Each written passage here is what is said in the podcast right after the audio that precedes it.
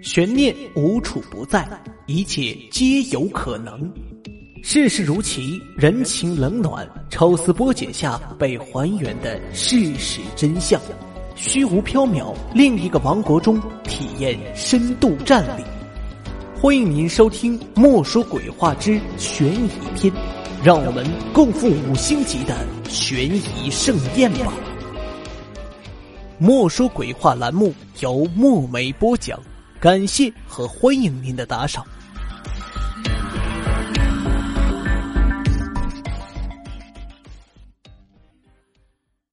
这个故事的名字叫《纸扎人》。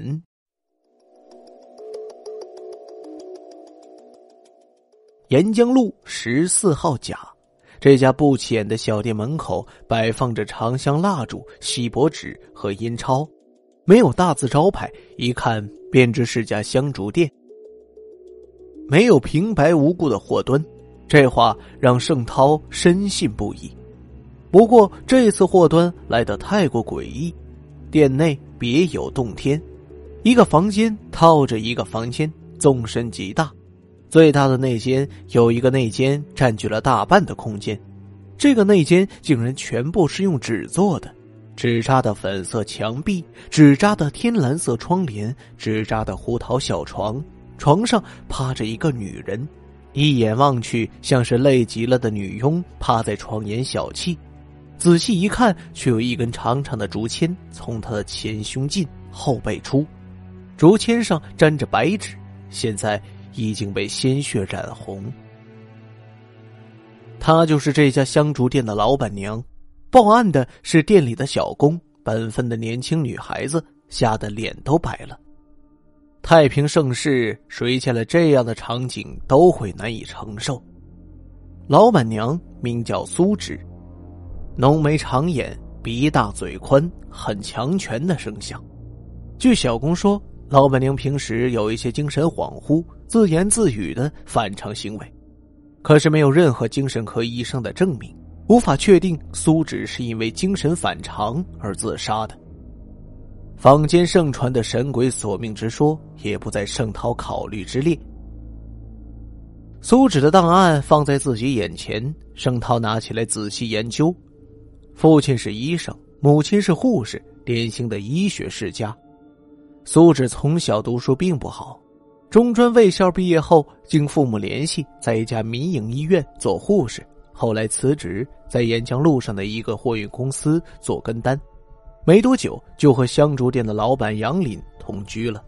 他们共同经营这家香烛店，在苏芷的创意下，他们开始帮往生者定做纸扎品，从纸扎的房子、汽车到纸扎的电视机、最流行的 CD、棒球棍、LV 皮包。苏芷最常对顾客说的一句话就是：“人间有什么，阴间就有什么。”案发当晚，杨林正在新居装修房子，纸扎生意好。杨林和苏芷已经买了一套江边豪华公寓。那晚，小区保安的录像和邻居的证词都可以作为杨林不在场的证明。盛涛拨通了苏芷父母家的电话，那边一听到苏芷这个名字，便回了一句不认识，啪的一声，电话便挂断了。盛涛去了苏芷父母所在的医院。苏芷的父母听到他的名字后，非常淡定的说：“这个人早不是我们的女儿了。”盛涛无奈的将苏芷的死讯告诉他们，也只得到了一个“女儿离开家便跟我们无关”的回答。从医院其他老员工处间接了解到，当年苏芷和他父母的关系闹得非常僵。医学世家怎么会容忍有成员不但辞职不做护士，还去搞迷信？盛涛决定将这一条线先放一放，因为他忽然想到另一个竟然被自己忽略了的非常重要的关键点：这个纸扎房间是谁定做的？那根竹签，也就是所谓的凶器，究竟是派什么用途的？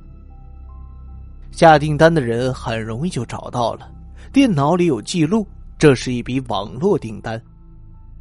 贺先生的女儿上个月因为课业的心理压力跳楼自杀了。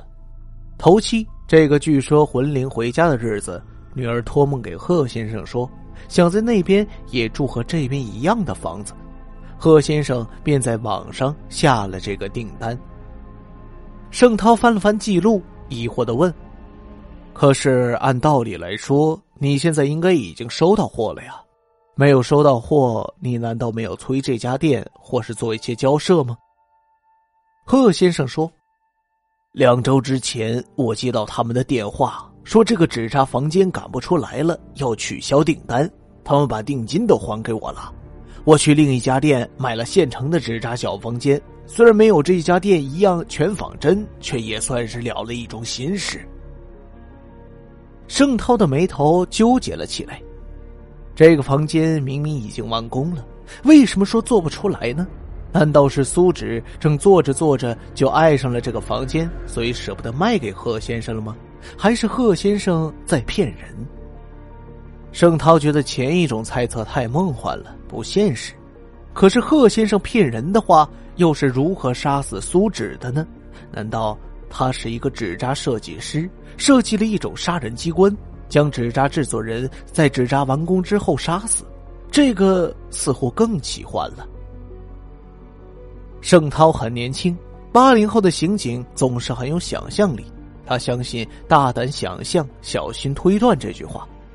他看了很多魔幻玄怪类的小说和电影、游戏，里面也总是些超现实的世界。盛涛的领导因此总是很不放心他。这次命案尚未立案，警局里认为自杀的可能性还是很高，所以领导让年轻的盛涛第一次独立追查这个案件。真的什么眉目都没有，终归还是自杀的。盛涛的压力却是巨大的，这是一次展示自己实力和能力的好机会。盛涛现在觉得线索追查到了一个十字路口，如果是苏芷不肯将纸扎房间给顾客，那就该顺着他往下查；如果是贺先生骗人，那他的动机是什么？盛涛去问店里的小工，这个店里唯一的雇员就是个斯文腼腆的小女孩，女孩大学刚毕业。学校里学的是营销专业，他说纸扎是个好事业，有这个市场需求，只要有一些创意和文化性的行销，就会有很大的收益。专业名词一大串盛涛想，当年苏芷坐在货运公司的跟单位子上，也是这么天真的吧？你有没有听说过这个纸扎房间被客户退货的事儿？盛涛刚把话问出，便后悔了起来。小工当然不可能听说退货的事，不管是贺先生骗人，还是苏芷骗人，小工都不可能听说。可是小工却说：“我知道啊，老板娘说新房子装修，她忙不过来，所以想回掉这个单子。”盛涛很意外，那就是苏芷本来不想做这个纸扎房间，因为没空。可是后来。为什么又做起来了？其实老板娘也没什么事儿，新房子都是老板一个人在装修，老板娘好像被纸扎缠住了似的，昏天黑地的就待在房间里不出来。我偶尔还会听到她在房间里又哭又叫的声音，很吓人的。几天的日子，小工已经习惯了老板娘在这间房子里死去的事情。那也就是说。杨林忙新房子，想要苏芷去帮忙，苏芷却不肯。为什么？鬼缠身。盛涛接到贺先生的电话，见面的时候，贺先生递给了盛涛几张照片。网上交易一般会根据数码照片付定金的，这个是第一期付钱时候的照片，纸扎的框架已经定好了。这个呢是第二期付钱时候的照片，粉色的漆已经涂上。就只差胡桃木的床了，可是他说出不了货了。盛涛拿着两张照片，试图找出一些端倪，却又始终找不到线索。好几天没回家，女友横眉怒目的，盛涛甜言蜜语哄着女友，把两张照片给女友看，让她找找其中的蹊跷处，自己去补补觉。这一觉就睡到了日上三竿。女友见盛涛醒了，走到窗边，将窗帘唰的一下拉开。正午的日光针刺般的照进盛涛的眼里，盛涛用手挡住眼睛，刚想和女友斗嘴几句，忽然有个念头涌进他的脑中：窗户盛涛上网去邮箱拿这两张照片的电子版，让设计师女友用软件将照片放到最大。这一对比就看出来了，这两张照片根本不是在一个房间。盛涛站在苏芷和杨敏新居的窗口，江景房观景非同凡响。大桥跨越江面，是一道横横的阴影。盛涛用手在窗台上抚摸着，摸破了一点暗金色的墙纸，里面露出了粉色的墙壁。杨林露出惊恐之色，这种神情旋即变成了绝望。是的，他越来越不正常了，时常会阴森森的笑，尤其是在夜里，我常常被吓出一身冷汗。他每次接到客户要求制作什么纸扎，便会扎一份同样的给我。饭盒、羽绒服、牙刷、鲜花，全套的家具，纸扎的，他都做两份一模一样的，一份给死人，一份给我，我都快崩溃了。这次他在店里做一套房子，然后回家再做一套，我想他这次工程浩大，该满足，该收手了吧？可是我没想到他会以这样的方式结束他的生命。杨林像个孩子般。蹲在地上哭了起来，在杨林错愕的表情下，盛涛将手铐戴上了杨林的手腕。那根杀死苏芷的竹签是一个人扎的，将纸剪成人的模样，用一根长长的竹签穿进去，人便可以立起来了。两头尖尖的竹签很有弹性，一般情况下没有办法重伤人。可是竹签的另一头有人施力，这就完全是另一回事了。一模一样的环境，一个在家里，一个在纸扎的房间里，同样是粉色的墙壁、天蓝色的窗帘、胡桃木的床。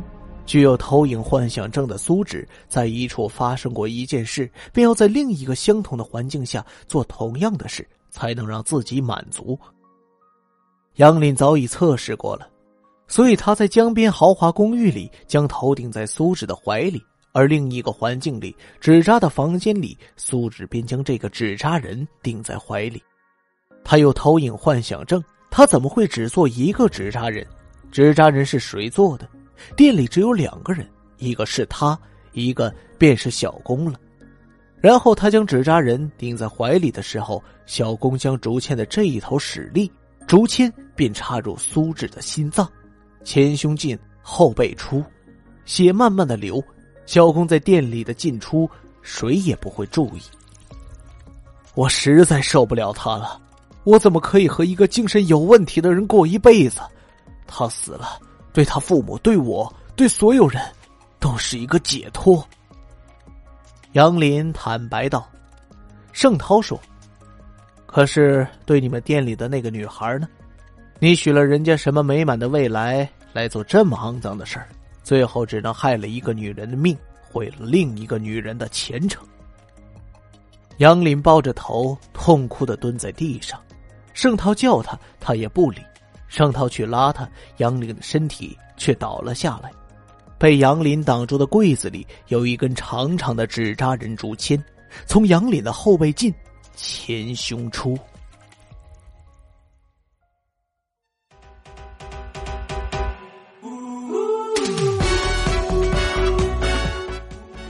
听众朋友，纸扎人播讲完了，感谢您的收听。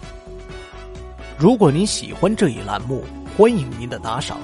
墨梅个人微信号：有声墨梅听书拼音首字母，有声墨梅听书拼音首字母。